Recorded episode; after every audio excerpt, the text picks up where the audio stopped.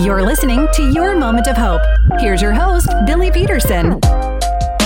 Growth comes at a cost, but in different seasons where I've grown in my life, I've never looked back and been like, you know what, that was not worth it. It is worth it. And I hope that you and I will continue to put in the hard work to grow in our relationships, in our walk with God, in our community.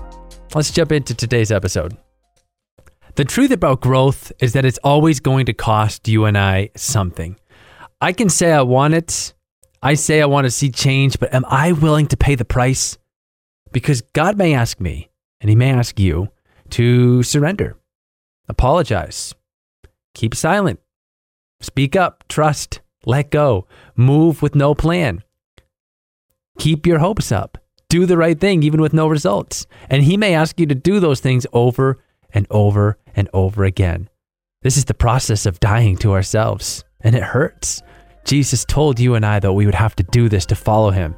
I've learned personally that I can't say I want to grow and then refuse the growth process and resent the growing pains. If I want to grow, God's way is the best way. It's the only way. Let's be determined that we want all that God has for us, no matter the cost. He is worth it.